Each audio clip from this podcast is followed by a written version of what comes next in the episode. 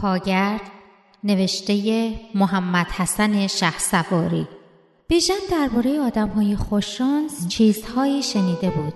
کسانی که کاملا تصادفی یک شبه ره صد ساله می من امیر سایمی هستم. من هم تلی داوودی هستم. شما دارید به فرای قصه ها گوش می کنید جایی که از طریق داستان ها درباره زندگی حرف می زنیم. من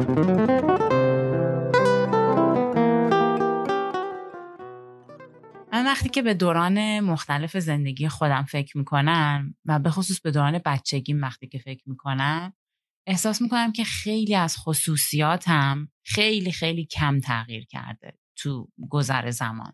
و خب در عین حال که خیلی از افکارم خیلی از عقیده هام در مورد مسائل مختلف تغییر زیادی کرده انگار که خصوصیات هم تغییر خیلی کمی داشته. و حتی چند سال پیش یکی از دوستای دوران اول دبستانم رو که می‌دیدم مرگش به من گفتش که این خصوصیت تو که خیلی خون سردی و خیلی آروم و با تو منینه کارتو انجام میدی عین عین کلاس اوله. می‌گفت زنگای تفریح وقتی زنگ می‌خورد تو تو کلاس دقایق زیادی طول می‌کشید تا جمع کنی وسایل تو بیای. همیشه من دم در منتظر تو مدت های طولانی و وای میستادم تا تو بالاخره بیای بریم تو حیات و هنوزم تو سی سالگی هم همینطوری. این خون سردی رو تو وجودت انگار داری. و این منو به فکر واداشت که تو چه حد این عدم تغییر توی خصوصیات خصوصیاتی که از بچگی داشتم تا و الان توی من چیز خاصیه یا اینکه خیلی از آدمای دیگه شاید اینجوری باشن. خصوصیاتشون کم تغییر بکنه در عین حال که خب صد درصد افکارشون و هر چیزی که مستقیما از اطرافشون و محیطی که توش هستن تاثیر میپذیره تمام مدت در حال تغییره. ماها با همدیگه خیلی فرق داریم. توی کشورهای مختلفی زندگی می‌کنیم فرهنگهای مختلفی داریم. تو هر فرهنگ باورا و عقاید مختلفی داریم.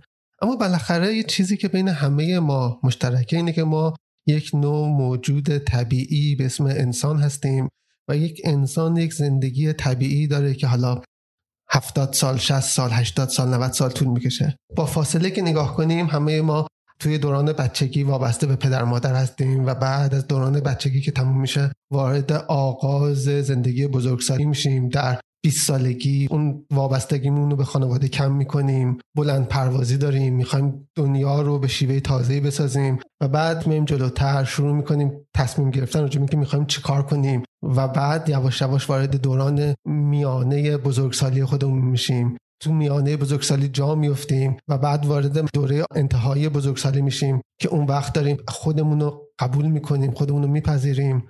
این مراحل کم و بیش توی زندگی همه آدم اتفاق میفته و امروز هم ما می‌خوایم راجع به گذر عمر و بزرگ شدن حرف بزنیم. قصه ای که انتخاب کردیم که بر مبنای اون درباره گذر عمر حرف بزنیم اسمش هست پاگرد. پاگرد و محمد حسن شه سواری نوشته.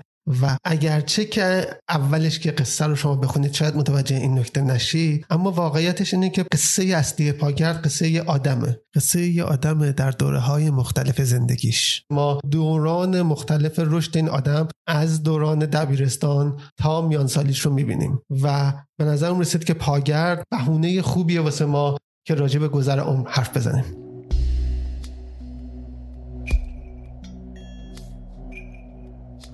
بهار ما گذشته.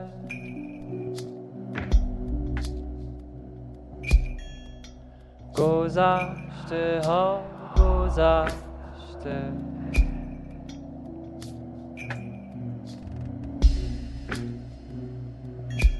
منم به جست و جوی سرنوشت. اما مثل همیشه واسه اینکه بتونیم راجع به گذر عمر و قصه حرف بزنیم خوبه که اول بدونیم که قصه پاگرد راجع به چیه. خب پاگرد همونطوری که امیر گفتی در مورد یه شخصیتیه به اسم بیژن توی چهار دوره مختلف زندگیش. یکی دوره بچگیه که دوره دبیرستان در است.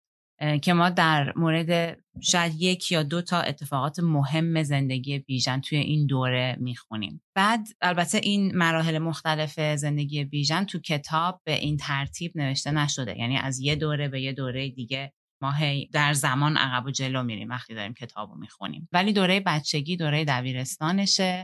و بعد دوره ای که بیژن دانشجو رشته پزشکیه و توی این دوران دانشجویش به علت فعالیت های سیاسی که مثل اینکه داشته از دانشگاه اخراج میشه. و بعد از اینکه از دانشگاه اخراج میشه ما در مورد دوره باز همون جوانی شاید تو 20 خورده سالگی بیژن می‌خونیم که میره جنگ. به عنوان یه سرباز میره جنگ و باز راجب چند تا از اتفاقایی که توی اون دوران تجربه می‌کنه می‌خونیم. بعد در مورد ادامه تحصیل بیژن می‌خونیم که برمیگرده به دانشگاه و تحصیلش رو تموم می‌کنه پزشکی می‌خونه و بعد یه دوره مهمی که بخشای زیادی از کتاب بهش پرداخته دوره که بیژن داره طرح پزشکی میگذرونه دوران طرحش رو میگذرونه. توی یه روستای خیلی دور افتاده ای دوران طرح میگذرونه که ما چند بخش کتاب در این مورد می‌خونیم در مورد یکی از اتفاقای خیلی مهم زندگی ویژن توی این دوره که حدود سی سالگیشه و بعد دوره ای که زمان حال کتاب زمانیه که ویژن تو سی و مثلا حدودش از سی و چار پنج سالگیش باشه که تقریبا سال هفتاد و هشته و توی بحبوهای شلوغی های سال هفتاد و هشت بیژن همراه با یه عده دیگه ای توی حیات یه خونه ای با همدیگه دارن زمان میگذرونن به خاطر اینکه توی اون شلوغیا تو فرار و گریز توی این حیات این خونه همه با همدیگه جمع شدن. و در مورد اون دوره هم می‌خونیم و ارتباط بین این آدما و اینکه بیژنی که امروز آدم 35 ساله توی حیات این خونه است چه گذشته ای داشته و چه دورانی رو طی کرده تو گذر عمرش تا رسیده به الان. جذابیت قصه پاگرد راجب اینه که ما تا آخر قصه نمی‌فهمیم که این آدمای مختلفی که داریم راجبش می‌خونیم همشون بیژنن. نویسنده از اسمای مختلفی استفاده می‌کنه. وقتی که بحبوهای حوادث کوی دانشگاه هست بهش میگیم بیژن. توی طرح که هست اسمش هست دکتر مشفق. توی زمان جنگ اسمش هست ویلیام. توی دبیرستان دوستش صداش می‌کنه پسرمو. تو هر دوره از زندگی بیژن یا دکتر مشفق اتفاقایی میفته دوره حال که حوادث کوی دانشگاهه مشفق آدم تلخیه. اتفاقا دنبال این شلوغی هم خودش نبوده. از بعد حادثه گرفتار اون شلوغی بوده. می‌خواسته بره بانک یا چیزی. آدمو دنبالش می‌کنن مجبور میشه در بره و توی اون حیات اون خونه در میاد. بیشتر قسمتی که من از کتاب دوست دارم دوره‌ای که داره طرحش رو میگذرونه و اونجا دکتر مشفقه. و اونجا مردمان اونجا به خاطر نوشیدن آب آلوده مریض میشن و سعی می‌کنه که کمک کنه به مردمان که از این آب آلوده رهایی پیدا کنن. اما اونجا کل ده تحت تاثیر یک شرکتی یا چیزی به اسم معدن. و معدن از حضور دکتر مشفق خوشحال نیست. معدن یواش یواش آدم رو علیه دکتر مشفق میشورونه و بعد نهایتا دکتر مشفقی که این همه سعی کرده بود زندگیش رو وقف کمک به این روستایا بکنه با بیوفایی و بیمهری این آدما مواجه میشه. و کنم با این جمله از, از روستا میره که من از آدما متنفرم.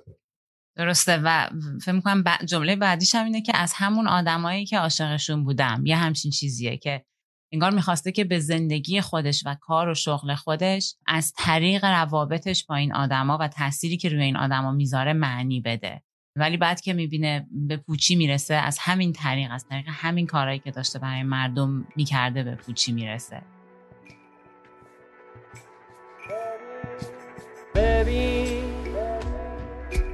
که من از این پس دل در راه دیگر دارم.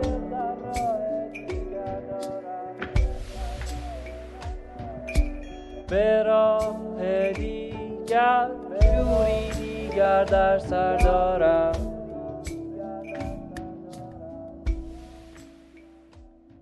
خب توی تمام این تغییراتی که ما می‌بینیم تو زندگی بیژن این گذر عمر رو انگار که توی این داستان می‌بینیم. حالا به این می‌تونیم فکر بکنیم که وقتی که یه همچین دوران خیلی متفاوتی تو زندگی آدما وجود داره و اتفاقات خیلی گوناگونی برای آدما توی گذر عمر میفته چیه که آخرش وقتی از یه آدم 80 ساله 90 ساله می‌پرسی آخرای عمر آدما چیه که اگر بخوایم یه عنصر رو بهش اشاره بکنیم اون چی می‌تونه باشه؟ که آدما به اون اشاره بکنن بگن این باعث شد من زندگی خوبی داشته باشم یا زندگی بدی داشته باشم.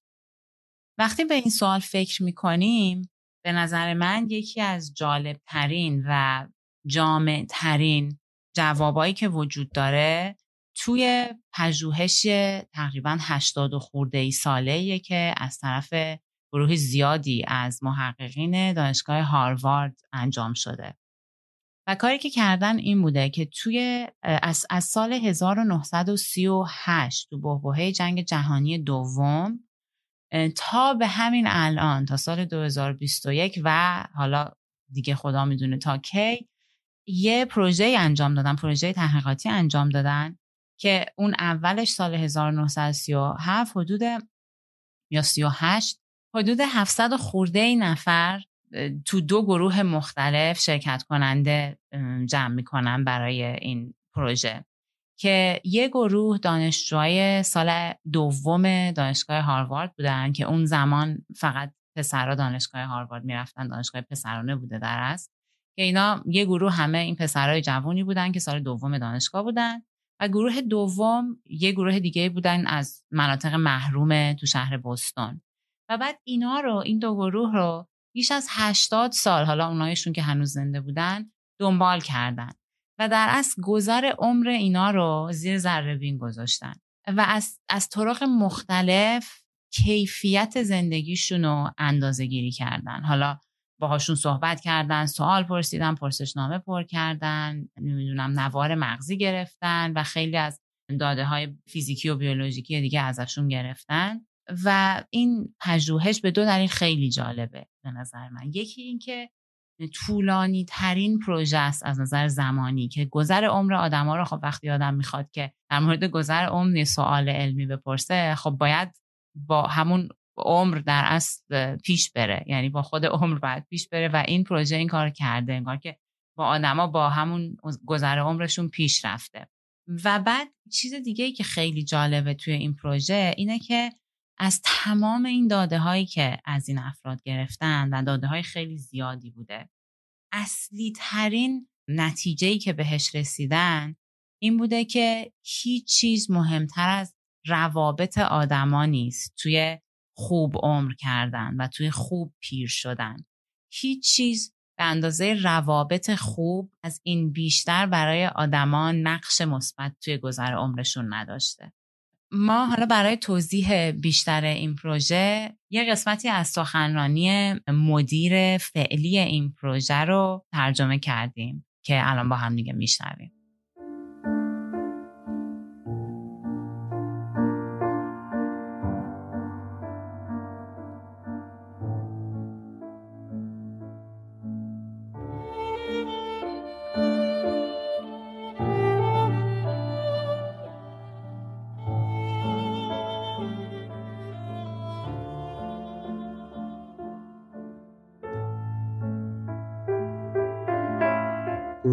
پژوهش رشد بزرگسالان از طرف دانشگاه هاروارد شاید طولانی ترین پروژه تحقیقاتی در مورد زندگی بزرگسالان باشه. ما به مدت 75 سال زندگی 724 مرد را دنبال کردیم و سال به سال در مورد شغلشون، زندگی خانوادگیشون و سلامتیشون ازشون داده جمع کردیم. همچنین پروژه هایی به ثمر رسوندنشون خیلی مشکله چون مشکلات زیادی ممکنه در طول زمان به وجود بیاد ولی این پروژه با کمک چند نسل از پژوهشگران با پشتکار و همچنین کمی شانس تونسته دوام بیاره تقریبا 60 نفر از بین اولین 724 نفر شرکت کننده هنوز زنده هستند. تقریبا بیشترشون در دهه 90 عمرشون هستند و هنوز در پروژه شرکت می کنند. و ما اخیرا شروع کردیم به تحقیق در مورد بیش از 2000 فرزن از اولین گروه شرکت کنندگان. من چهارمین نسل از مدیران این پروژه طولانی هستم ما از سال 1938 شروع کردیم به دنبال کردن دو گروه از مردان. گروه اول زمانی شروع به شرکت در این پروژه کردند که دانشجویان سال دوم لیسانس در دانشگاه هاروارد بودند. همشون زمان جنگ جهانی دوم دوره دانشگاه رو تموم کردند و بعد بیشترشون رفتن جنگ. گروه دوم پسرانی بودند از فقیرترین محله های شهر بوستون. این عده مشخصا به این علت برای شرکت در این پروژه انتخاب شده بودند که از محروم ترین و آشفته ترین خانواده های بستون در دهه سی بودند. بیشترشون در ساختمان های پرجمعیتی بدون آب لوله کشی شده زندگی می کردن. در شروع این پروژه ما با همه این جوانان در هر دو گروه مصاحبه کردیم. به خانه هایشان رفتیم و با والدینشان مصاحبه کردیم و بعد در طول زمان این جوانان بزرگ شدند و در مشاغل مختلف وارد جامعه شدند. بعضی مشغول به کار در کارخانه ها شدن بعضی وکیل و بنا و دکتر شدن. یکیشون رئیس جمهور امریکا شد. بعضی دچار مشکلاتی مثل وابستگی به الکل شدن. چند نفر دچار اسکیزوفرنی شدند بعضی از پایین ترین جایگاه اجتماعی به بالاترین مقام ها و جایگاه اجتماعی رسیدن. بعضی برعکس. برای اینکه از زندگی این افراد وصف درستی داشته باشیم هر دو سال یک بار داده های کامل و جامعی از این شرکت کنندگان می‌گیریم. در کنار پرسشنامه و سوالهایی در مورد زندگیشون ما به خانه این افراد می‌رویم و باهاشون مصاحبه می‌کنیم. رکورد کامل پزشکیشون رو می‌گیریم. ازشون خون می‌گیریم نوار مغزی می‌گیریم با بچه هاشون صحبت می‌کنیم. از درد دل کردنشون با همسراشون فیلم می‌گیریم. از همسرانشون سوال می‌پرسیم و سعی می‌کنیم تصویر کاملی از این زندگی ها به دست بیاوریم. از این مقدار زیادی از داده هایی که طی سالهای طولانی به دست آوردیم چی یاد گرفتیم؟ می‌خوام بهتون بگم که در مورد اهمیت ثروت و شهرت و کار بیش از حد چیزی یاد نگرفتیم. شفاف ترین پیامی که این پروژه 75 ساله برای ما داشته اینه که روابط خوب ما رو در مرور زمان سالمتر و خوشحالتر نگه میدارند.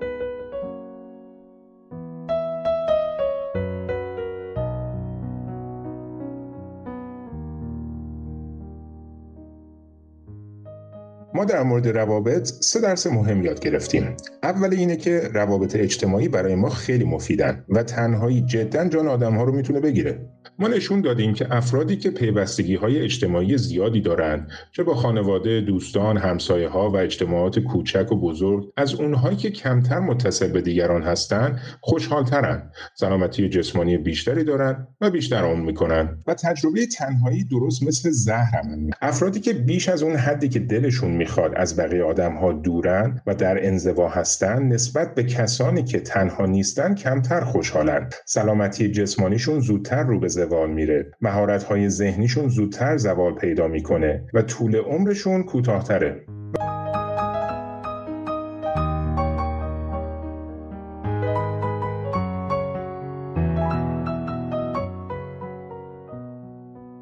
درسی که گرفتیم اینه که تعداد روابط ما اهمیت چندانی نداره و در عوض کیفیت روابط مهمه. مثلا روابط زناشویی پرتنش و بیمهر برای سلامتیمون بسیار مضره شاید بیشتر از طلاق. و زندگی کردن در جریان روابط خوب و گرم از سلامت ما محافظت می‌کنه. وقتی که ما شرکت کننده های پروژه رو تا 80 و خورده سالگی دنبال کردیم سعی کردیم که از طریق مدل سازی بفهمیم که آیا می‌تونیم از روی داده هایی که از این افراد در 50 سالگیشون گرفتیم پیش بینی کنیم که کدامشان در دهه 80 زندگیشون خوشحالترند راضیترند سالمترند؟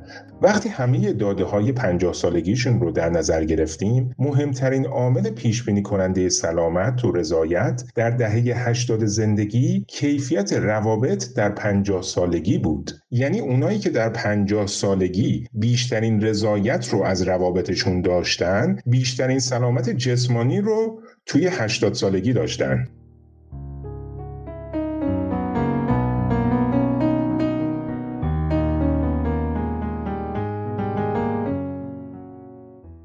سومین درسی که گرفتیم اینه که روابط خوب نه فقط جسم ما بلکه ذهن ما رو هم محافظت می‌کنه. نشون دادیم که افرادی که روابطی دارن که می‌تونن بهشون تکیه کنن و روشون حساب کنن در 80 سالگی حافظه بهتری دارن نسبت به اونایی که روابط خوبی ندارن. و مهم اینه که روابط خوب لزوما روابطی نیستن که همیشه آرام و بیجدل باشن. مثلا خیلی از 80 ساله های ما که در روابط خوب بودن با هم گهگاهی بحث و جدل داشتن. ولی مهم اینه که می‌تونن روی طرف مقابل حساب کنن و در شرایط سخت بهش تکیه کنن. این باعث میشه که سختی ها اثر منفی روی حافظه سالمندان نداشته باشه.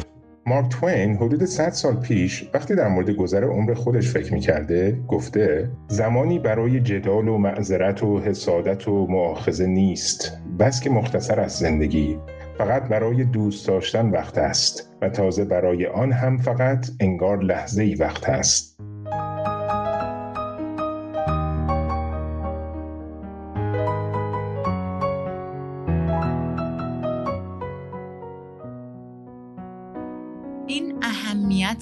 روابط توی زندگی رو ما خب البته که تو زندگی های خودمون قطعا می‌بینیم تو زندگی روزمره خودمون ولی توی زندگی های توی دوران مختلف مختلف زندگی بیژن هم ما اینو می‌بینیم.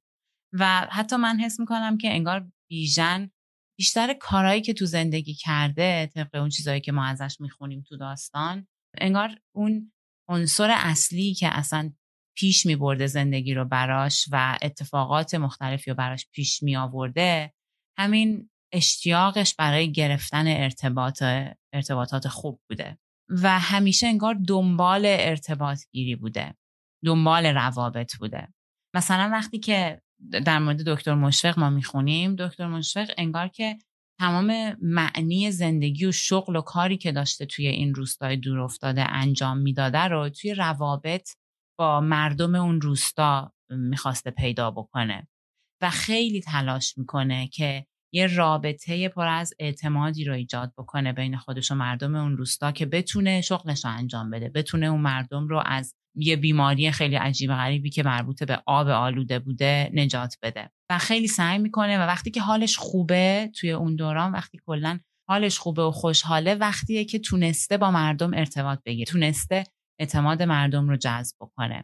وقتی هم که تو بدترین حالش در اصل ما میبینیمش وقتی که دیگه اون ارتباط شکسته شده و مردم دیگه بهش اعتمادی ندارن و افتاده یه جا یه عده اومدن کتکش زدن و یه جایی همجوری افتاده زخمی و هیچکس حتی نمیاد بگه که این کیه که اینجا افتاده زخمی و با این حال. در صورتی که این همون دکتری بوده که زندگی این مردم رو می‌خواسته تغییر بده. که آخر اون قسمت آخر اون دوره زندگیش وقتی حالش خیلی بد بوده و همطور که امیر تو گفتی میگه که من از این مردم متنفرم بعدش هم میگه من از این از همین مردمی که بهشون عشق میورزیدم یا عاشقشون بودم یا همچین چیزی. و بعد همینطور توی دوران جنگ حتی. تو دوران جنگ هم ما باز داستانی که از زبان بیژن میشنویم داستانیه که انگار داره توی ارتباطش با یکی از دوستای دوران دبیرستانش اصلا از اتفاقات مختلف و شرایط جنگ حرف می‌زنه. و همش بازم توی اون شرایط جنگی هم انگار که باز معنی رو می‌خواد توی روابط پیدا بکنه. چه با این دوستش چه با رئیسش که یه فرمانده بوده که بیژن خیلی بهش علاقه داره و داره همش از اون حرف می‌زنه. و وقتی هم که تو دوران حال ما در مورد بیژن می‌خونیم که بیژن با یه عده دیگه توی حیات یه خونه خونه آذر. یکی دیگه از شخصیت های اصلی کتاب یه دختریه به اسم آذر که حیات اون خونه اون خونه خونه آذره که با مادرش اونجا زندگی می‌کنه. و توی این قسمت هم بیژن باز همچنان دنبال ارتباط گیریه و یکی از مهمترین قسمت های کتاب که بعدا میشنویم با هم قسمتیه که بیژن می‌خواد یه ارتباطی با آذر بگیره. و همه جای داستان حس من اینه که وقتی بیژن حالش خوبه که توی ارتباط گیری موفق بوده و احساس می‌کنه که ارتباطات اجتماعی یا ارتباطات ارتباطات خوب شخصی تونسته برای خودش ایجاد بکنه و وقتی حالش بده که این ارتباطات رو نداره یا به هر دلیلی نتونسته نگه داره و برای خودش ایجاد بکنه. در فلسفه یک پارادوکس خیلی معروفی وجود داره که بهش میگن پارادوکس هیدونیزم در واقع پارادوکس لذتگرایی.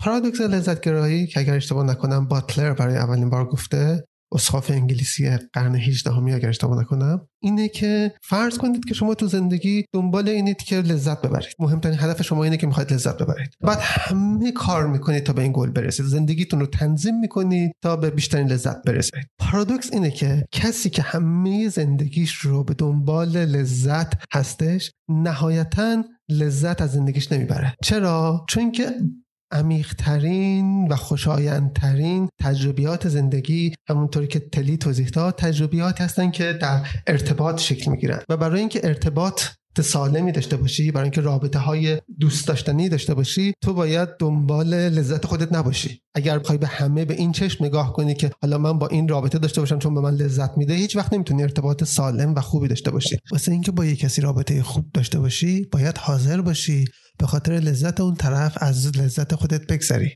پارادوکس هیدونیزم یا لذت گرایی اینه که اون کسی که دنبال لذت شخصش میره نهایتا به لذت شخصش نمی‌رسه. و اون کسی که دنبال لذت شخصی خودش نمیره است که به بیشترین لذت می‌رسه. درس اولی که از این پارادوکس میشه گرفت اینه که اگه می‌خواید واقعا خوشحال باشید صرفا دنبال خوشحالی خودتون نباشید. و این سازگار با نتایجی که در پژوهش هاروارد شنیدیم. اما من می‌خواستم این نکته دیگری هم اینجا بگم که یه کمی این نکته متفاوته. من وقتی بچه بودم همیشه به این فکر می‌کردم که خیلی خب پدر مادر من دارن زندگی می‌کنن برای من. من زندگی خواهم کرد واسه بچم و بچم داره زندگی می‌کنه واسه بچهش این که چجوری میشه که همیشه ما هی برای دیگری زندگی می‌کنیم و اون خود دیگری هم واسه کسی دیگه زندگی می‌کنه. انگار که ارزش یا معنا برای همیشه به تعویق میفته یه شعر انگلیسی هست اگه اشتباه نکنم اینجوریه که میگه که خب ما باید برای دیگران زندگی کنیم اما دیگران باید برای کی زندگی کنن؟ انگار پیشفرز این شعر اینه که یه مشکلی وجود داره. اگر من برای دیگری زندگی کنم و دیگری برای دیگری و دیگری برای دیگری و همینطور تا ابد.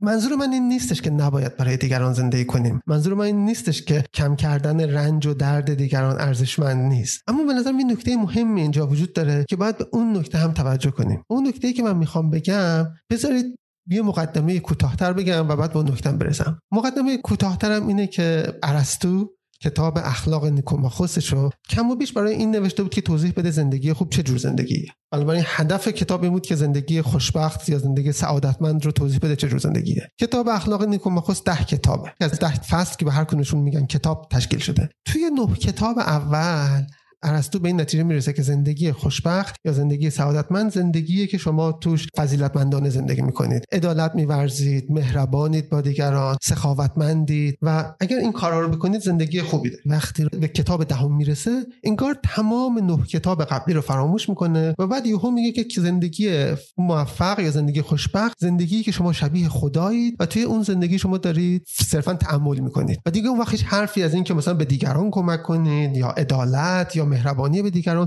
هیچ حرفی از اینو نمی‌زنه. میگه که زندگی خوشبخت زندگی تعمل و مطالعه و فکر کردنه و خب این برای محققین ارسطو محل سواله که خب چی شد؟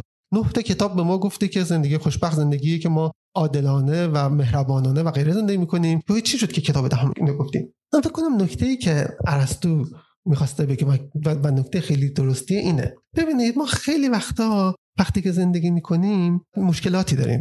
این مشکلات رو می‌خوایم درست کنیم. مثلا دوستمون ناراحته یا روابطمون خرابن. می‌خوایم روابطمون رو درست کنیم. مشکلات سیاسی داریم. می‌خوایم مشکلات سیاسی رو حل کنیم. و روزانه کارهایی که ما می‌کنیم اینجور کاراست داریم مشکلات رو حل می‌کنیم. داریم رابطه ها رو ترمیم می‌کنیم. باید اجاره خونمون رو بدیم. پول واسه خانواده به وجود بیاریم. مشکلات رو حل کنیم. اما این کارهایی که ما می‌کنیم صرفا ارزشمندن به خاطر اینکه مشکلات وجود دارن. اما اگر ما در دنیای ایدئالی زندگی می‌کردیم که مشکلات توش نبود و این مشکلاتی که ما باش هر روز و صبح تا شب باهاش دست پنجه می‌کنیم نبودن اون وقت این کارهایی که روزانه که ما می‌کنیم اون وقت اصلا انجام نمی‌شدن. دیگه کسی نیازمند نبود که بهش کمک کنیم. خب دیگه اختلافی نبود که بخوایم حلش کنیم. دیگه اجاره خونه ای عقب نیافتاده بود که بخوایم بدیمش. سوال اینه که اگر این مشکلات نبود که ما صبح تا شب واسه حلشون داریم تلاش می‌کنیم اون وقت چه چیزی به زندگی ما معنا می‌داد؟ و اون چیزی که ارسطو میگه که زندگی متعملانه زندگی که در شرایط حتی ایدئال در شرایط آرمانی هم ارزشمنده. خب البته ارسطو میگه که فکر کردن. اما فقط هم فکر کردن نیست. شما فکر کنید به کارهای کوچیک و جزئی که شما کردید نه به خاطر اینکه مشکلی رو حل کنید بلکه به خاطر اینکه خود اون کار به نظرتون ارزشمند بوده. شاید مثلا یه چایی رو با یه دوستی خوردید. شاید مثلا با همدیگه که جمع شدید یه سری داستان گفتید و جوک گفتید و خندیدید. شاید رفتید توی طبیعت و مثلا کمپ کردید و بعد مثلا نشستید بیرون دور آتیش نشستید و با همدیگه یا شعر گفتید یا رقصیدید یا به آسمون نگاه کردید یا بازی کردید. این لحظات و این کارا ارزششون به خاطر مشکلات نیست. اگه بخوام تمایز بذارم انگار ما دو جور ارزش داریم. یه سری ارزش هایی داریم که برای ترمیم مشکلاتن. بهشون بگیم ارزش های ترمیمی. یه سری ارزش ها داریم که نه برای ترمیم نیستن. چیزای جالب زندگی ما وقتیه که صرفا نمی‌خوایم تعمیم کنیم. ما واسه اینکه روز رو به شب برسونیم گاهی اوقات به چنین لحظه هایی احتیاج داریم. توی این شعر معروفی که فکر کنم شهریار قنبری گفته و فرهاد خونده میگه بوی ایدی بوی تو بوی کاغذ رنگی. انگار که اون لحظاتی که مثلا یه عیدی که با هم میگذرونیم خب، یه خاطره ای که با هم میگیم با اینا زمستون رو سر می‌کنیم با ایناست که روزمون رو به شب میرسونیم.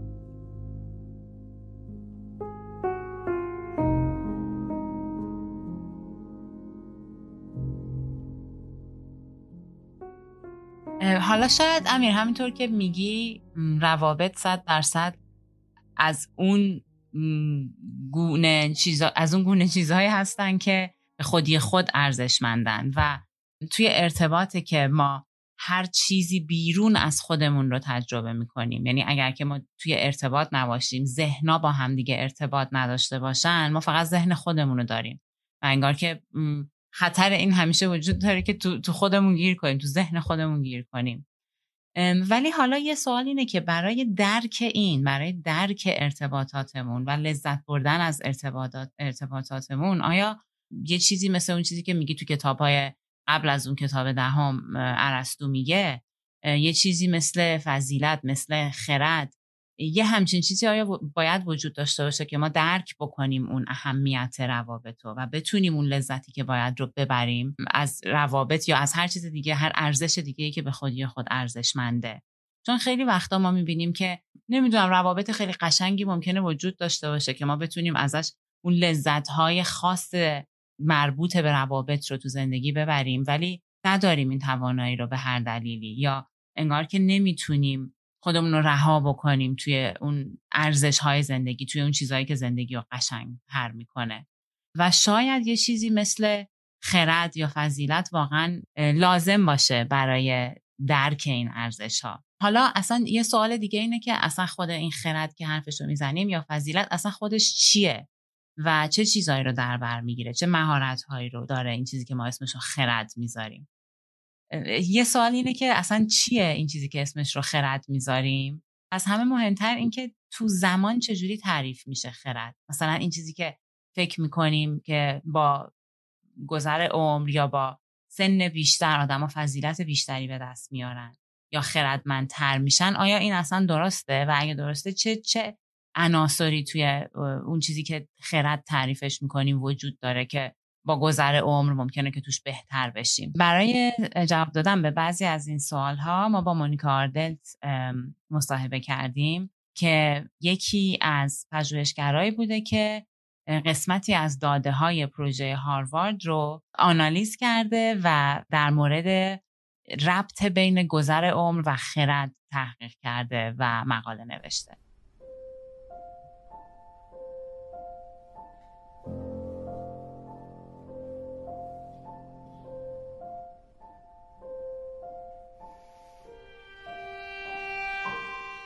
I'm Monica Ardelt. I'm a professor of sociology at the University of Florida and uh, I study من مونیکا آردلت استاد جامعه شناسی در دانشگاه فلوریدا هستم. موضوع تحقیق من خرد در مراحل مختلف زندگیه. علاقه تحقیقاتیم در زمینه رشد موفق انسانهای بالغ در مراحل مختلف زندگیه. به طور خاص به سالمند شدن خوب، مردن خوب و شکوفایی علاقه دارم. اجازه بدید بگم من چجوری خرد را می‌بینم. تعریف زیادی از خرد وجود داره. من از تعریف کلیتون استفاده می کنم. در سال 1970 کلیتون از اولین کسایی بود که مطالعه در مورد خرد و روانشناسی رو شروع کرد.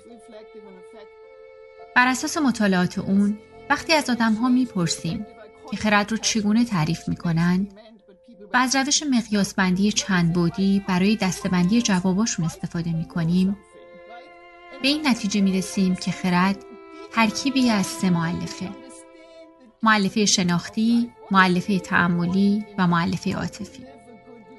من تعریف کلیتون رو گرفتم اما به جای معلفه عاطفی از تعبیر همدلی استفاده می کنم که منظور اولیه کلیتون هم واقعا همین بوده. خب حالا خرد چیه؟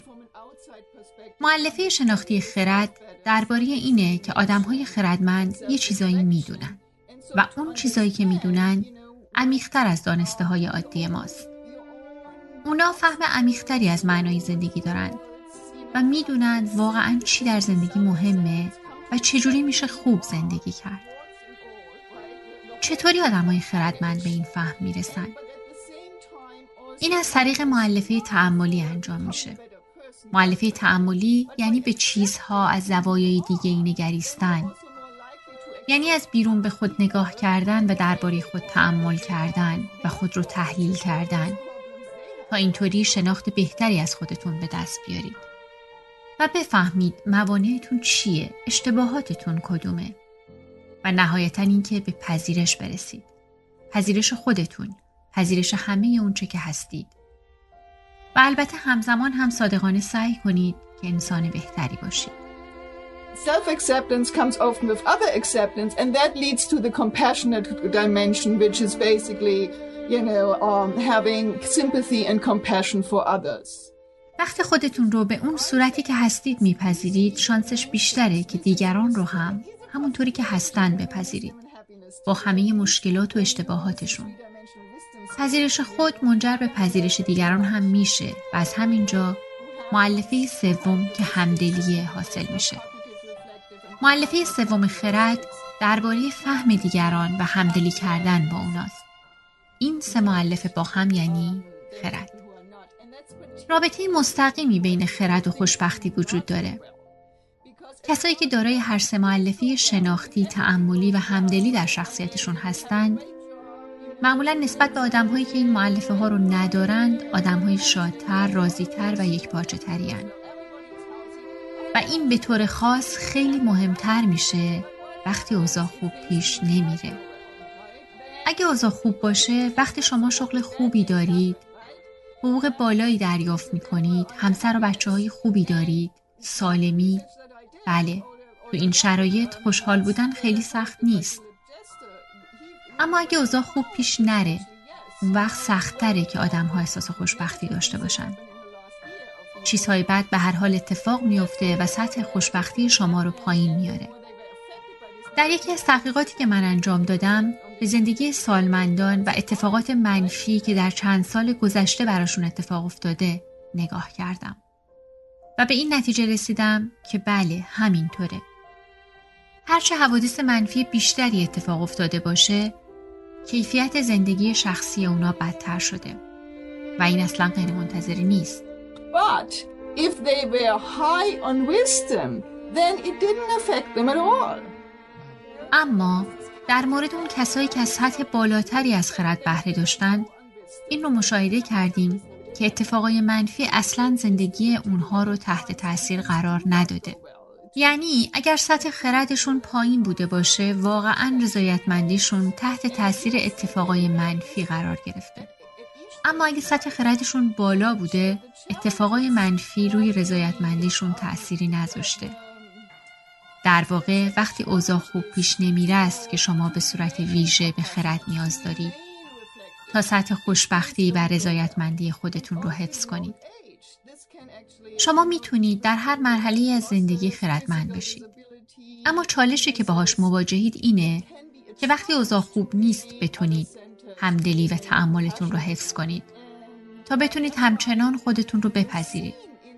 اغلب تو سنین بالاتر به دلیل همه از دست دادنها، ناتوانی های فیزیکی و بیماری ها، همدل موندن، توجه به دیگری و تعمل کردن چالش برانگیز میشه.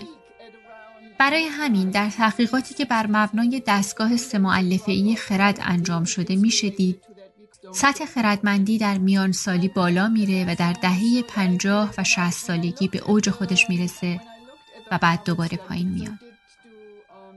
من فکر می‌کنم این به این دلیله که وقتی اوضاع خوب پیش نمیره همدل موندن و به دیگری توجه کردن خیلی سخت میشه.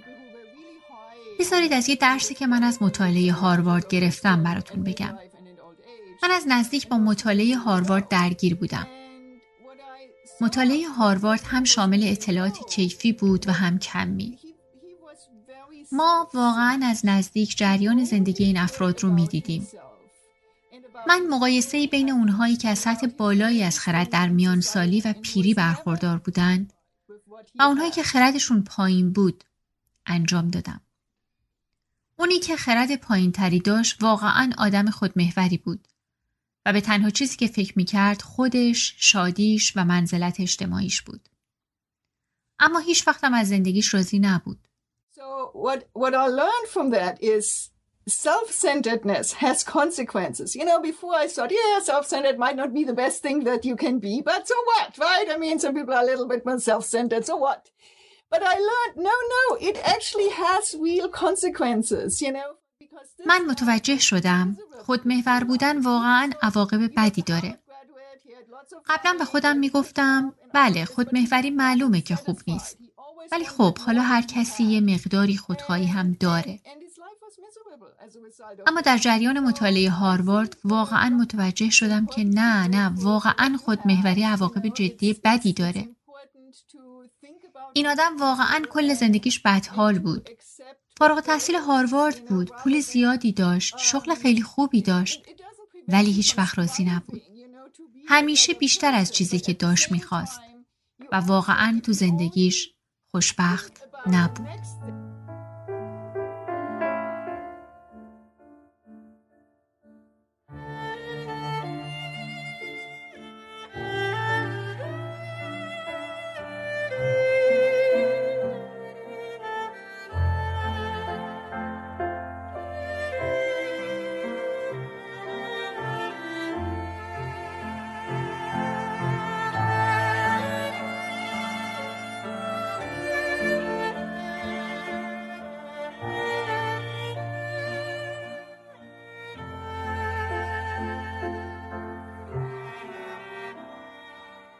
جالب ترین چیزی که تو صحبت مونیکا برای من بود این بود که مونیکا مدعی بودش که در مطالعاتی که کرده وقتی که شرایط سخت شده و وقتی که زندگی سخت گذشته کسایی که خردمند بودند اینها کیفیت زندگیشون خیلی کمتر نشد.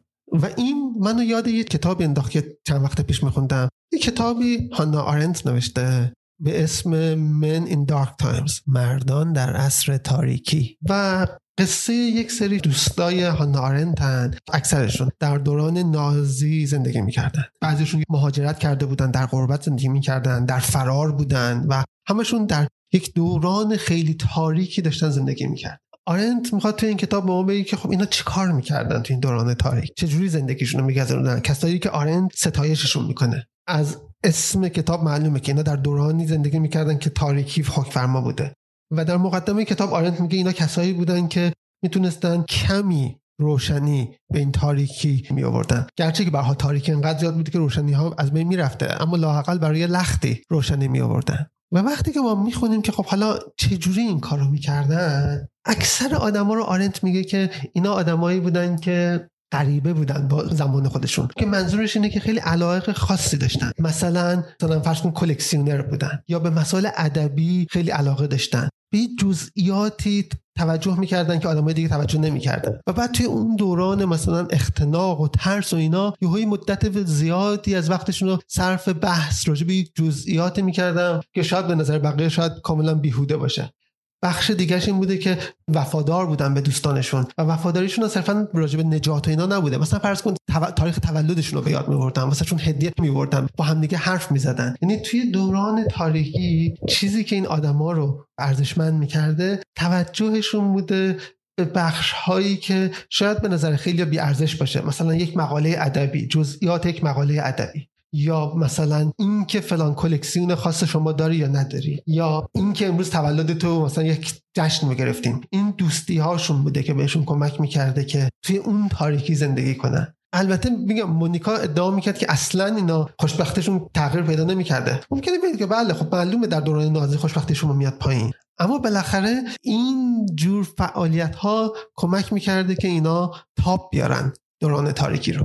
خیلی از ماها واسه اینکه احساس خوشبختی کنیم هی منتظریم که یه سری از مشکلاتمون رو حل کنیم. مثلا بذار ازدواج کنم تا خوشبخت بشم. بذار بچه دار بشم تا خوشبخت بشم. بذار بچه‌مو به آب و گل برسونم تا خوشبخت بشم. بذار این کارم رو پیدا کنم کارم استیبل که شدم خوشبخت بشم. بذار چهار تا سفر خارجی که رفتم اون وقت احساس خوشحالی می‌کنه. و البته خب همه این کارا کار ارزشمندی هستن علل اصول اما این کار می‌خوای مشکلاتمون ترمیم بشن بعد احساس خوشبختی کنیم اما اون تمایزی که من گفتم بین ارزش های ترمیمی و ارزش هایی که خود به خود ارزشمندن به خاطر ترمیم نیستن رو در نظر بگیریم بله اون کارا رو باید بکنیم. اگه می‌خواید نمی‌دونم کار پیدا کنید خب باید دنبال کار بگردید که اجاره خونتون رو بدید. اما بعضی وقتا خوشبختی تو اینه که یه لحظه وایسیم یه چایی با دوستمون بخوریم. خب؟ یا مثلا توی کتاب می‌بینیم که یکی از بهترین صحنه های کتاب وقتی که تو اوج آتیش بارود مشفق یا بیژن با دوست قدیمیش با هم دیگه یه کمپوت آناناسی رو که دوستش دزدیده با هم می‌خورن. یعنی این ارزش هایی که باعث میشه زندگی ما رو روشن کنه بدون اینکه دنبال این باشیم که یه چیزایی رو ترمیم کنیم. خیلی وقتا اصلا همینطوری که میگی توی حال بودنه که خوشحالی آدم رو تضمین می‌کنه. یعنی به جای اینکه درسته به قول تو دنبال کاری دنبال بچه دار شدنی دنبال مدرسه بچتی هرچی هر چیزی که هست که فکر می‌کنی خوشبختت می‌کنه حتما لازمه تو زندگیت باشه و دنبالش هستی چه خوب. ولی یه لحظه اگه بتونی از آینده و گذشته چه از حسرت گذشته چه از فکر به آینده بیرون بیای و توی حال خودت رو قرار بدی واقعا حالت حال خوبی میشه. خوشحال میشی و خوشحالی خیلی وقتا به قول تو توی حالا اون چاییه رو که ریختی با دوستت نشستی داری می‌خوری. اگه اون چایی و دوستت رو وقتی با هم تو حالت داری ذهنت تو گذشته یا آینده باشه خب بازم تو اون خوشبختی رو نداری. باز خوشبختی چایی و دوستت رو نمی‌تونی احساس بکنی. یعنی تمام این چیزای کوچیکی هم که تو میگی که خوشحالی آدم ها رو می‌تونه تو لحظه تضمین بکنه باز لازمش اینه که تو باشی تو حال باشی.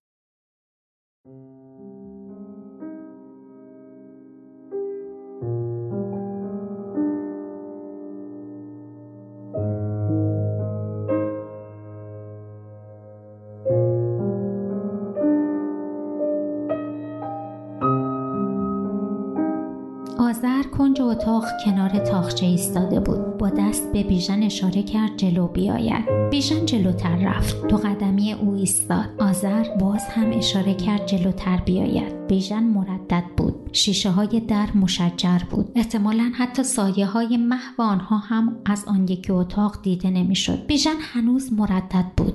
کرختی از پایش شروع شد. دیازر جلوتر آمد.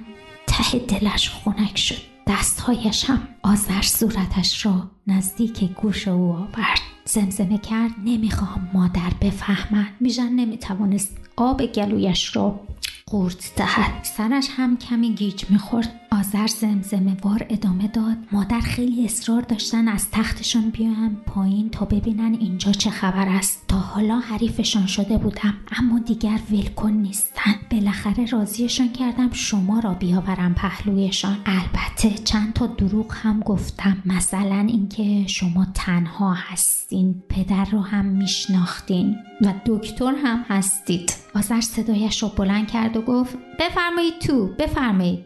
مادر آوردمشان. بیژن ناخداگاه چند بار یالا یالا گفت.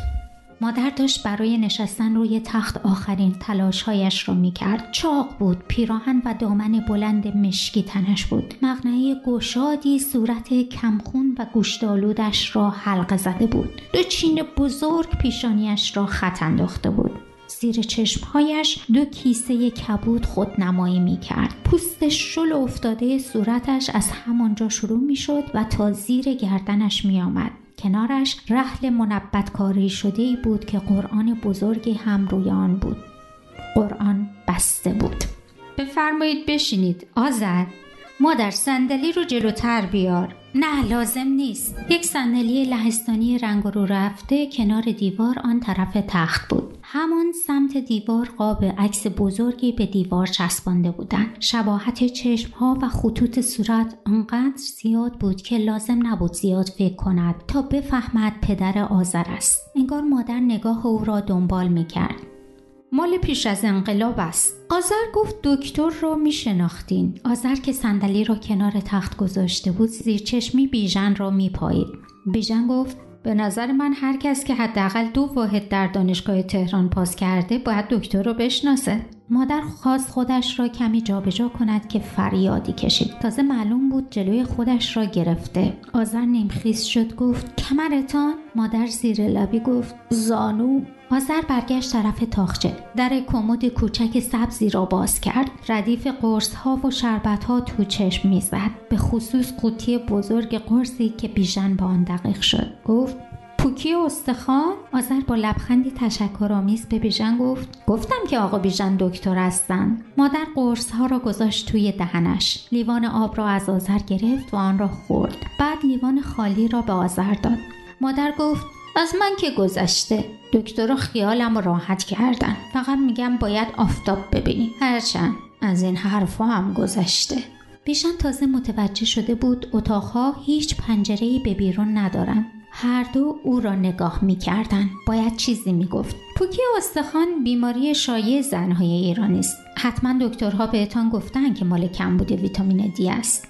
پس کدام دکتر می روی؟ آذر گفت دکتر شهرام آها همان که مطبش تو تخت تاووس است مادر گفت بله او یکی از بهترین هاست خیلی بیشتر از امثال من حالیش می شود آذر ابروهایش را به آرامی بالا آورد. بیژن گفت همونطور که مادر می‌گویند آفتاب بزرگترین منبع ویتامین دی است. که البته هیچ آفتابی حریف این همه چیزهای سیاهی که زنهای ما دور خودشان میپیچند نیست. مادر اخم کرد.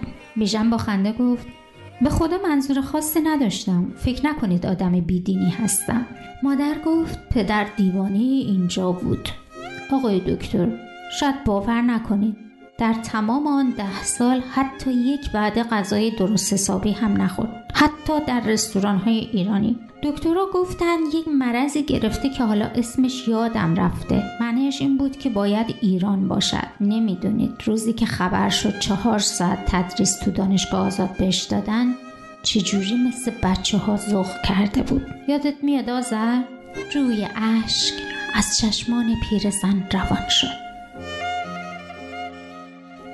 آذر گفت یک ساعت تمام بابا کرم رقصید روزی که وارد فرودگاه مهرآباد شدیم بلا فاصله که از گمرک بیرون آمدیم ماشین گرفت و یک راست رفتیم قهوه خانه آذری.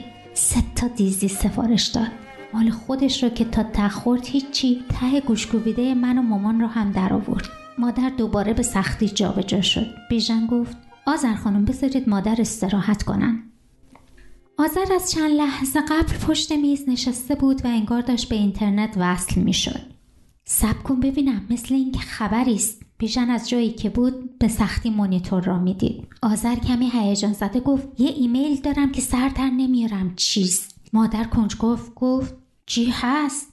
یک نفر به اسم دورنا از هلند نوشته ای بد قول پس چی شد؟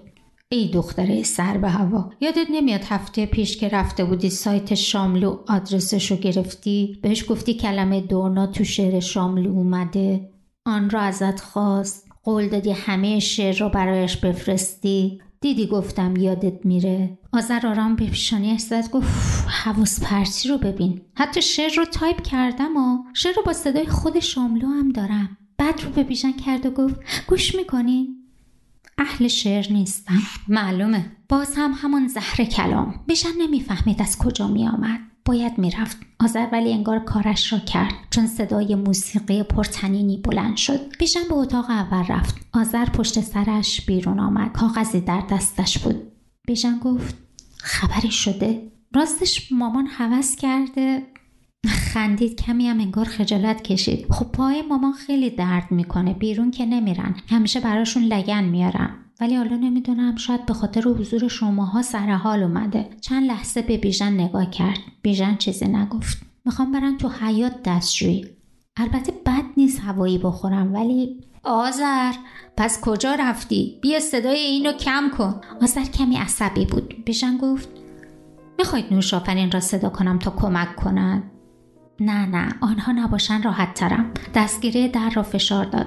لحظه ایستاد و بیژن را نگاه کرد. گفت راستی عجیب نیست که همه چیز را راحت به شما گفتم اما نمی‌خوام مثلا نوشافرین که یک زن است چیزی بفهمد آذر صدایش را پایین آورده بود و وجود صدای بلند موسیقی شنیدن صدای او را برای بیژن سخت کرده بود. دوباره نفس بیژن به سختی پایین می‌رفت. سرما از نوک پایش شروع شد. از زانوهایش که رد شد به خودش گفت هر طور شده باید جلو خودش را بگیرد. بلافاصله برگشت و به سمت در رفت. صدای آذر بلندتر شده بود. خبری شده بیژن دست به پرده برد و آن را کنار زد. چیزی شده آقا بیژن؟ صدا که بیشتر شبیه بغزی باز نشده بود درست از پشت سرش بود. بیژن پرده ها را رها کرد و برگشت. آذر روبرویش بود. چشمان درشتش به او خیره بود. حرف بدی زدم. بیژن سعی کرد کلمه نه را ادا کند اما نتوانست. دستهایش را جلو برد و هر دو دست آذر را گرفت. آذر تکان نخورد. بیژن به آرامی او را جلو آورد. موسیقی داشت فرود می آمد دست گرم آذر دست بیژن را گرفت و به آرامی از دور کمرش باز کرد. یک قدم به عقب گذاشت. خیلی دیر شده بیژن. یعنی برای ما خیلی دیر شده. پس کجایی دختر؟ بیا دیگه. موسیقی کاملا فرود آمد و ناگهان صدای پرتنینی خواند. پر پرواز ندارم اما دلی دارم و حسرت درناها. و به هنگامی که مرغان مهاجر در دریاچه ماهتاب پارو می‌کشند خوشا رها کردن و رفتن خوابی دیگر به مردابی دیگر. خوشا ماندابی دیگر به ساحلی دیگر به دریایی دیگر. خوشا پرکشیدن خوشا رهایی خوشا اگر نه رها زیستن مردن به رهایی. آه این پرنده در این قفس تنگ نمی‌خوانم. بیژن فکر کرد این کلمات زمینی نیستند شاید هم او تا به حال روی زمین. زندگی نکرده بود Round like a circle in a spiral, like a wheel within a wheel, never ending nor beginning, on a never spinning wheel, like a snowball down a mountain or a carnival balloon, like a carousel that's turning, running rings around the moon.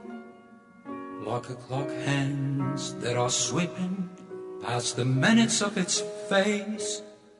And the wood is like an apple whirling silently in space.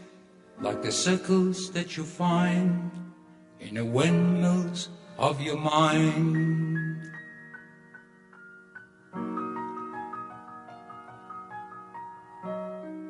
like a tunnel that you follow to a tunnel of its own, down the hollow to a cavern that the sun has never shown. چند وقت پیش داشتیم با پسر کوچیکم از نزدیک یه دونه دبیرستانی رد می شدیم و توی این دبیرستان من پسرها و دخترهای جوانی رو می‌دیدم که خوشحال با هم دیگه داشتن می‌رفتن و بعد یه لحظه دلم خواست که کاش من برمیگشتم و جوون می شدم و این شور و شوقها این دل بستن ها و دل بریدن ها و این زندگی جوانانه رو دوباره تجربه می کردم سن من یه طوری که در میان سالی قرار دارم و همیشه به خودم می‌گفتم که خب من این بحران میان سالی که میگن چی هست؟ من خیلی اصلا تجربهشم نمی‌کنم. اما وقتی بیشتر فکر کردم فهمیدم که این بحران میان سالی در واقع یه چیزی که اتفاقا منم دارم تجربهش می‌کنم و چیه اون بحران میان سالی؟ در واقع فکر کردن به گذشته است یا حسرت گذشته رو خوردن. بذارید اینجوری واسهتون بگم. من با پسر کوچیکم که حرف می‌زنم همیشه مثلا با هم حرف می‌زنیم تو بزرگشی می‌خوای چی کاره بشی؟ یا مثلا وقتی بخوای بری کالج چی میشه؟ و, و از این حرفا. و بعد من همیشه بهش میگم که وقتی تو داری حرف می‌زنی دنیای تو دنیای پاسیبیلیتی هاست. دنیای امکان هاست که بزرگشی می‌خوای کجا کالج بری. این دانشگاه می‌خوای بری اون دانشگاه می‌خوای بری. یا می‌خوای این کار رو بشی اون کار بشی. اما زندگی من کم شکل گرفته. دیگه من کدوم کالج برم دیگه کالجم رو رفتم. شغلم هم دارم. وقتی که من فکر می‌کنم بیشتر به این که چطور می‌تونست باشه فکر می‌کنم. خیلی وقتا به این فکر می‌کنم که اگه فلان جا دانشگاه می‌رفتم چی می‌شد؟ من مهندسی برق خوندم قبل از فلسفه. اگر مهندسی برقم رو ادامه می‌دادم چی می‌شد؟ شاید اگر مهندسی برقم رو ادامه می‌دادم الان مالی زندگیم خیلی بهتر بود مثلا.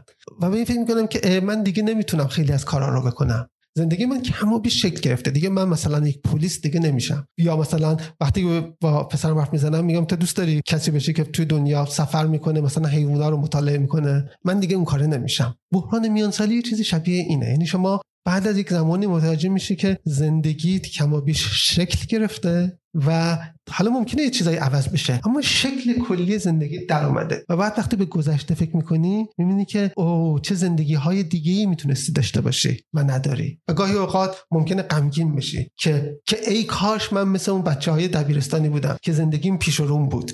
نه پشت سرم. بنابراین بحران میانسالی بحران حسرت خوردن از زندگی هایی که می‌تونستی داشته باشی و نداری. واسه اینکه بیشتر راجع به این موضوع حرف بزنیم ما به سراغ کمیل گلوب رفتیم. کمیل گلوب در مورد حسرت نوشته. I am Kamil Golub. I am an assistant professor of philosophy at uh, Rutgers University in Newark. من کمیل گلوب هستم. استادیار فلسفه در دانشگاه راتگرز در نیویورک. همزمان هم محقق ماریکوری در دانشگاه لیز در انگلستانم. یکی از چیزهایی که بهش علاقه دارم اینه که گرایش های ما نسبت به گذشته چقدر اقلانی هن. گرایش هایی مثل حسرت گذشته رو خوردن یا تایید گذشته. بذارید بهتون بگم چطوری به این موضوع علاقمند شدم. من در سال 1983 در رومانی به دنیا آمدم. First, there were the last years of the communist dictatorship uh, when food was scarce, apartments were freezing, بچگی من زمانی بود که کشور شرایط خیلی سختی داشت. اون موقع آخرین سالهای دیکتاتوری کمونیستی رو از سر میگذروندیم. دوره‌ای بود با غذای کم، آپارتمان های خیلی سرد و یخ زده. مردمی که مجبور بودن برای نیازهای روزمرهشون تو صفهای طولانی بیستن. بعد انقلاب 1989 اومد. دیکتاتوری تموم شد. اما دوره انتقال خیلی ناآروم و پرآشوبی رو پشت سر گذاشتیم. بیکاری های گسترده، فقر شدید میلیون ها آدم و در پیش هرج و مرج های اجتماعی. About 15 years ago, or maybe a bit more than that, I had a discussion with my father in which he told me that he regretted that our family did not emigrate to France shortly after the 1989 revolution.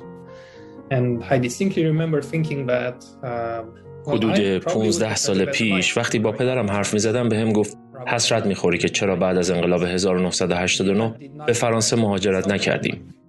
یادم میاد اون موقع با خودم فکر کردم آره اگه می‌رفتیم فرانسه نسبت به اینکه بخوام در رومانی دهه 90 بزرگ بشم احتمالا زندگی خیلی بهتری می داشتم. با این همه از اینکه اون زندگی خیلی بهتر رو نداشتم حسرت نمیخوردم. خوشحال بودم که خانوادم در رومانی مونده بودن. اما این یکم گیج کننده بود. چطوری می‌شد حسرت نخورم که زندگی می‌تونست خیلی بهتر باشه؟ آیا عاقلانه است که حسرت گذشته بهتری که می‌تونستم داشته باشم رو نخورم؟ چطوری میشه در مقایسه با زندگی بهتری که می‌تونستم داشته باشم زندگی خودم رو که بدتر از اون بود تایید کنم؟ من فکر می‌کنم این محافظ کاری ما نسبت به گذشته خیلی هم گسترده است. زندگی های بهتر خیلی زیادی هست که ما می‌تونستیم داشته باشیم. می‌تونستیم در محله های بهتری بزرگ بشیم. مدرسه های بهتری بریم یا وقتی جوون بودیم تصمیم های بهتری بگیریم. با این همه وقتی با دقت به این زندگی های خوب دیگه فکر می کنیم حسرت نداشتنشون رو نمی‌خوریم. یا لاقل بعضی از ما این حسرت رو نداریم. سوال اصلی پروژه من این بود که چطور میشه این احساسهای محافظ کارانه نسبت به گذشته این تاییدها نسبت به گذشته ای که داشتیم رو توضیح داد. یه چیز دیگه ای هم که بهش فکر کردم این بود که آیا ما می‌تونیم به صورت معقولی نه فقط چیزهایی در گذشته رو که کمتر خوب بودند بلکه چیزهایی رو که واقعا بد بودند تایید کنیم؟ چیزهایی مثل ناملایمات زندگی و دشواریهاش.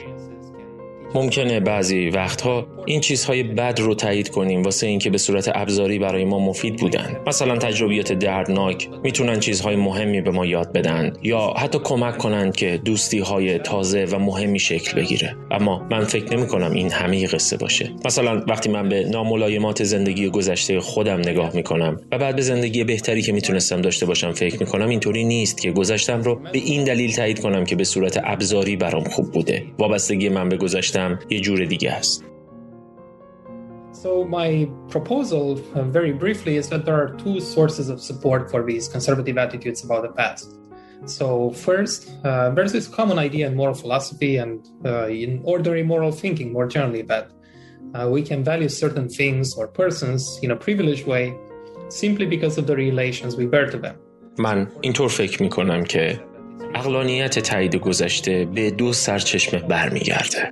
یک ایده کلی که در فلسفه اخلاق معاصر آدم ها دربارش حرف می‌زنن و ریشش در فکر کردن اخلاقی روزمره ماست اینه که ما می‌تونیم برای بعضی از آدم ها یا چیزها به صورت ویژه ارزش قائل بشیم. صرفا به این دلیل که باهاشون رابطه شخصی داریم. مثلا خیلی از ما قبول داریم که نه تنها موجهه بلکه شاید اصلا اخلاقی هم هست که لازمه بیشتر به بچه های خودمون توجه کنیم تا بچه های دیگران. به صورت مشابهی خیلی از ماها فکر می‌کنیم که معقوله تا دلبستگی ویژه‌ای به شغلمون یا پروژه هامون داشته باشیم. صرفا به این دلیل که یه تاریخچه شخصی از دنبال کردن این پروژه ها داریم. من فکر می کنم این دلبستگی های شخصی نقش مهمی در توضیح گرایش محافظ کارانه ما نسبت به گذشته داره. For example, if my parents had emigrated to France when I was a I would have never met my spouse. Uh, my daughter wouldn't have been born. مثلا اگر پدر مادرم وقتی من بچه بودم به فرانسه مهاجرت کرده بودند من هیچ وقت همسر فعلیم رو نمی‌دیدم. این دخترم به دنیا نمی اومد دوست های فعلیم که بسیار براشون ارزش قائلم رو نداشتم. احتمالش هم هست که اصلا دنبال فلسفه نمی‌رفتم. به نظرم این بخشی از توضیح اینه که ما چرا زندگی فعلیمون رو در مقایسه با زندگی های بهتری که می‌تونستیم داشته باشیم تایید می‌کنیم. سرچشمه تایید گذشته دلبستگی شخصی ماست به روابطمون به پروژه هامون و به چیزهای ارزشمند دیگه ای که الان داریم Uh, the second source of support for these conservative attitudes is, I believe, a commitment to our biographical identity. And this is not a completely uh, unrelated source of support, right? These two things are tied together. So the idea here is that certain experiences in our past shape who we are.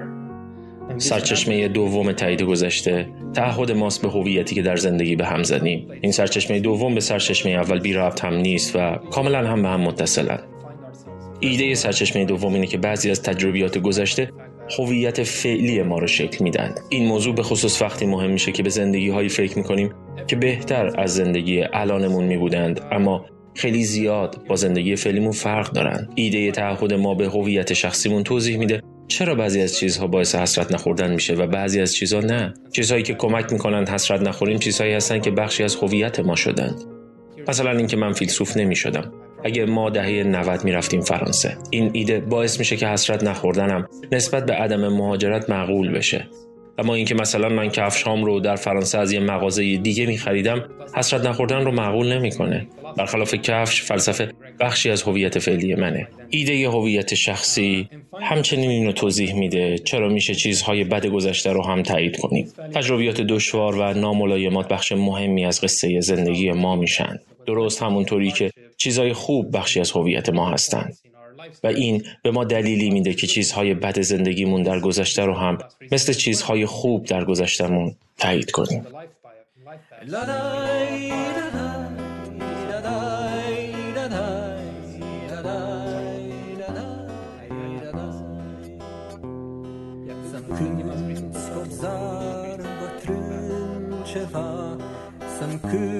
Ce știi mai bine Că vin ți-o da și bani ți-o da Și haina de pe mine. Că vin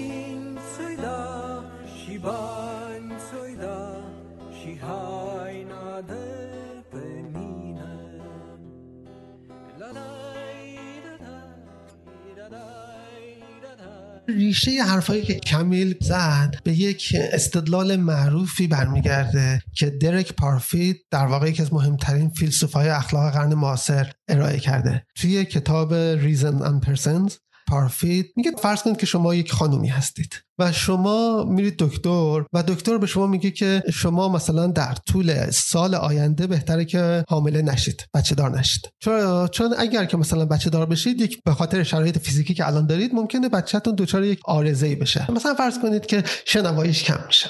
حالا شما از سر جوونی جهل یا غرور یا هر چیزی حرف دکتر رو گوش نمی‌کنید و میگید نه من باید امسال حامله بشم و حامله میشید و بچه به دنیا میاد. ببین اسم این بچه رو بذاریم دلارا. دلارا حرف دکتر درست بود و کم شنوا میشه. خب دلارا بزرگ میشه. مثلا فرض کنید که جشن تولد 8 سالگیشه شما دارید فکر می‌کنید حالا به گذشته. طبعا وقتی به گذشته فکر می‌کنید یا حرف دکتر میافتید. دکتر به شما گفته بود که امسال بچه دار نشید سال بعد بچه دار بشید. خب و شما اشتباه کردید. بیکمنا خب باید حرف دکتر رو گوش می‌کردید. دکتر بهتون گفته بود که بچه‌تون کم شنوا میشه. این به یک معنی اشتباه کردید. اشتباه مهمی هم شاید کرده باشید. اما به یک معنی خوشحالید که این اشتباه رو کردید. چرا؟ چون دلارا رو خیلی دوست دارید. بله اگر یک سال دیگه صبر می‌کردید یک بچه دیگری داشتید و اون بچه دیگر الان کم شنوام نبود و احتمالا بچه رو هم دوست داشتید. کاری به اون ندارم. اما شما دلارا رو دوست دارید الان. نمی‌تونید تصور کنید که زندگی شما بدون دلارا چی میگذشت. بله بچه های دیگه هم هستن که جالب بودن که شما می‌تونستید داشته باشید. اما از اینکه دلارا در زندگیتون خوشحالید. در واقع درسته که اشتباه کردید. درسته که به وجود اومدن دلارا حاصل اشتباه شماست. اما با این همه حسرت اینو نمی‌خورید که چرا حرف دکتر رو گوش نکردید. واسه اینکه اگر حرف دکتر رو گوش می‌کردید دیگه دلارایی نداشتید. و این نکته اصلیه که کمیل می‌خواد بگه. بله ما در گذشته هامون گاهی اوقات اشتباه می‌کنیم. یا مثالی که کمیل زد اینه که اگر ماها در کشور دیگری به دنیا میومدیم حتما زندگی های بهتری داشتیم. یا به احتمال خیلی خیلی زیادی اگر همه کشور دنیا رو ببینیم احتمالا توی صد تا دیگهشون بودیم وضعیتمون بهتر میبود. خب اما اما اگه در کشور دیگه بودیم دوستای فعلیمون رو نداشتیم. همسر بچه های فعلیمون رو نداشتیم علاقه های فعلیمون رو نداشتیم. گاهی اوقات چیزهایی که الان داریم کارهایی که انجام دادیم اینا دلیلایی به ما میدن که حسرت اینو نخوریم که چرا اون موقع اشتباه کردم که چرا جای دیگه نرفتم. یا کاش در کشور دیگه به دنیا میومدم یه چیز دیگه ای که برای من توی حرفای کم، کمیل خیلی جالب بود این بود که میگه حتی اتفاقات بد گذشته هم. تا وقتی که جزی از یعنی قسمتی از هویت ما رو شکل دادن ما می‌تونیم حسرتی نداشته باشیم نسبت بهشون. و این خیلی به نظر من جالبه چون من خودم کلا حسرت فکر می‌کنم خیلی کم تو زندگی می‌خورم و حتی وقتایی که فکر یاد اتفاقات یا دوران خیلی بدی از زندگی میفتم با خودم فکر نمی کنم که چقدر بد که این دوره رو تو زندگیم داشتم. حالا این شاید کلا همون چیزی که تو راجبش حرف می‌زدی امیر و همین چیزی که من دارم میگم شاید کلا یه سیستم دفاعی آدما باشه. یعنی خب دوران سختی رو میگذرونیم و یکی از راههایی که از نظر روانی می‌تونیم خودمون رو محافظت بکنیم از حسرت خوردن به خاطر این اتفاقات بد اینه که یه جور دیگه تعبیر بکنیم داستان رو و چیزهایی رو که گذشته. ولی به هر حال حسرت چیزای اتفاقات بد رو هم نخوردن اینم شاید که حالا یا یه مکانیزم دفاعیه و یا اصلا منطقیه رشناله که این کار بکنیم. ولی به نظر من تا وقتی که این اتفاقات بد و خوب در کنار هم هر چیزی که بوده تا وقتی که به زندگی ما رنگ و لعاب داده یعنی باعث شده که تجربه تو زندگیمون داشته باشیم.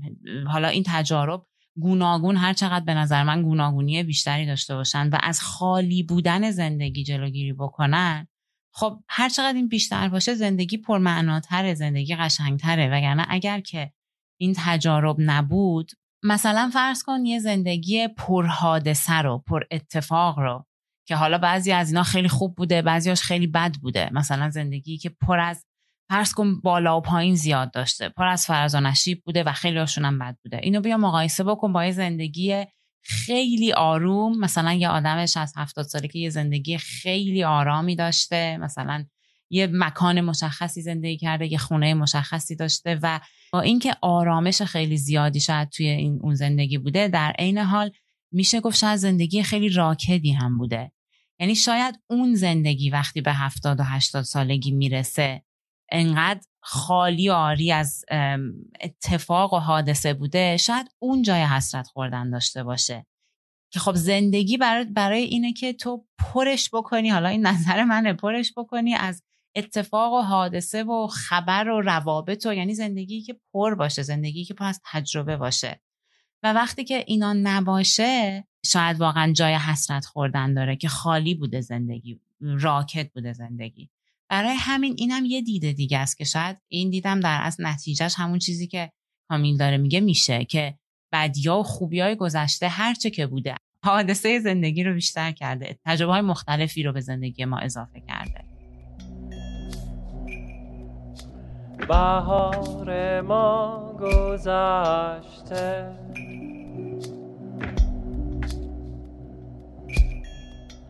گذشته ها گذشته.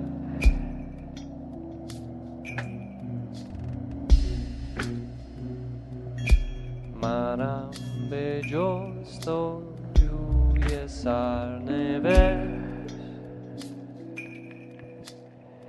طبق معمول قبل از اینکه تموم بکنیم این قسمت رو یه قسمتی از کتاب رو می‌خوایم بخونیم و ببینیم که در موردش چه حرفی داریم بزنیم.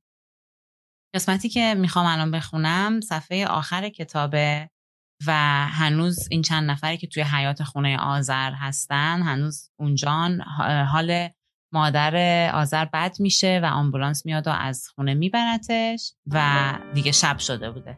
حالا دیگر شب شده بود. از سردر بتونی و بیروه دانشگاه فقط شبهی دیده می‌شد. مثل ظهر شلوغ نبود.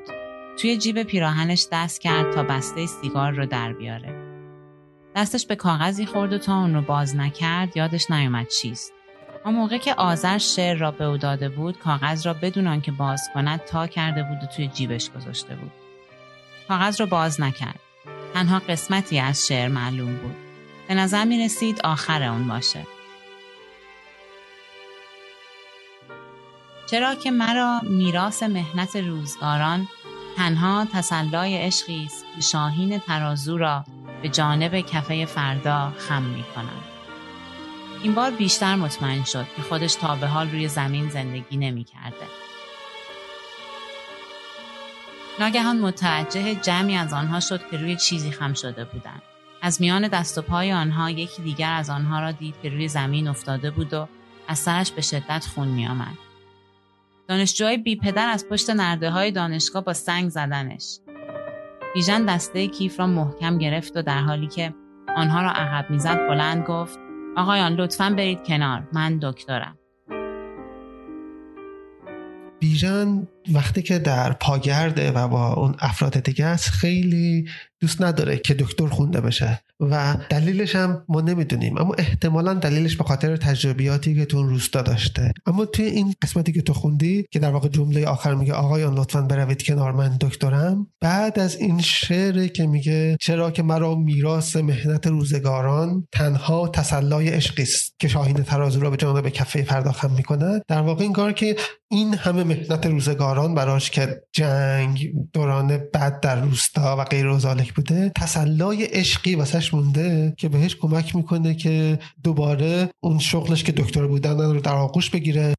توی اون قسمتی که دست آذر رو می‌گیره آذر بهش میگه که بیجان برای ما دیر شده. اول همین آخرین فصلم که تو خوندی خطوط آخرش رو خوندی در واقع با این جمله شروع میشه که دیگر خیلی دیر شده بود. یعنی برای آنها دیر شده بود. و این جمله که در واقع آذر به بیژن میگه.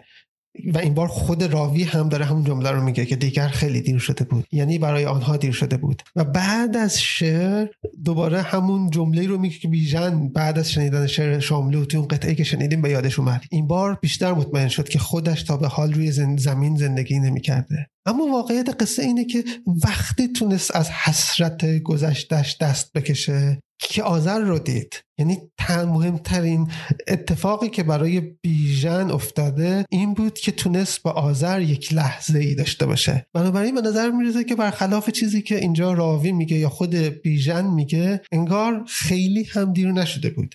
یعنی برای اونها هنوز دیر نشده بود. من حس می‌کنم که بیژن انگار که بازم شاید از طریق اون فضایی که به خاطر در کنار هم بودن با یه سری آدمای دیگه که بعضیا شاید هم فکر بیژن بودن. ولی به خاطر این شرایطی که در کنار هم بودن رو به وجود آورده انگار که باز می‌تونه خودش رو پیدا بکنه و باز معنی پیدا می‌کنه توی وجودش توی زنده بودنش معنی پیدا می‌کنه و به این فکر می‌کنه که خب یعنی می‌تونه باز بیاد بگه من دکترم و شروع بکنه به حالا کمک به مردم از طریقی که بلده و می‌دونه. اتفاقا من فکر می‌کنم خود بیژن فکر نمی‌کنه که دیر شده براش. حتی ما اینو از و حتی وقتی که آذر به بیژن میگه که برای ما دیره ما دیگه از بیژن نمیشنویم که چی فکر می‌کنه. به غیر از اینکه فقط میشنویم که حس می‌کنه شاید پس زمینی نیست. و شاید همون جوری که بیژن فکر می‌کنه هنوز دیر نیست شاید واقعا برای هیچ کس دیر نیست. شاید واقعا همیشه وقت برای ارتباط گیری هست و برای ارتباط گرفتن شاید هیچ وقت دیر نیست.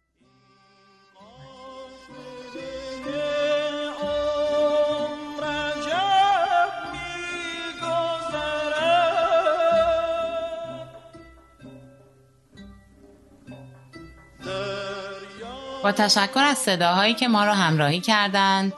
مریم علایالدینی کامبیز داوودی تایماز داوودی فرزانه عربی علی زن و کیوان کیارست برای موسیقی.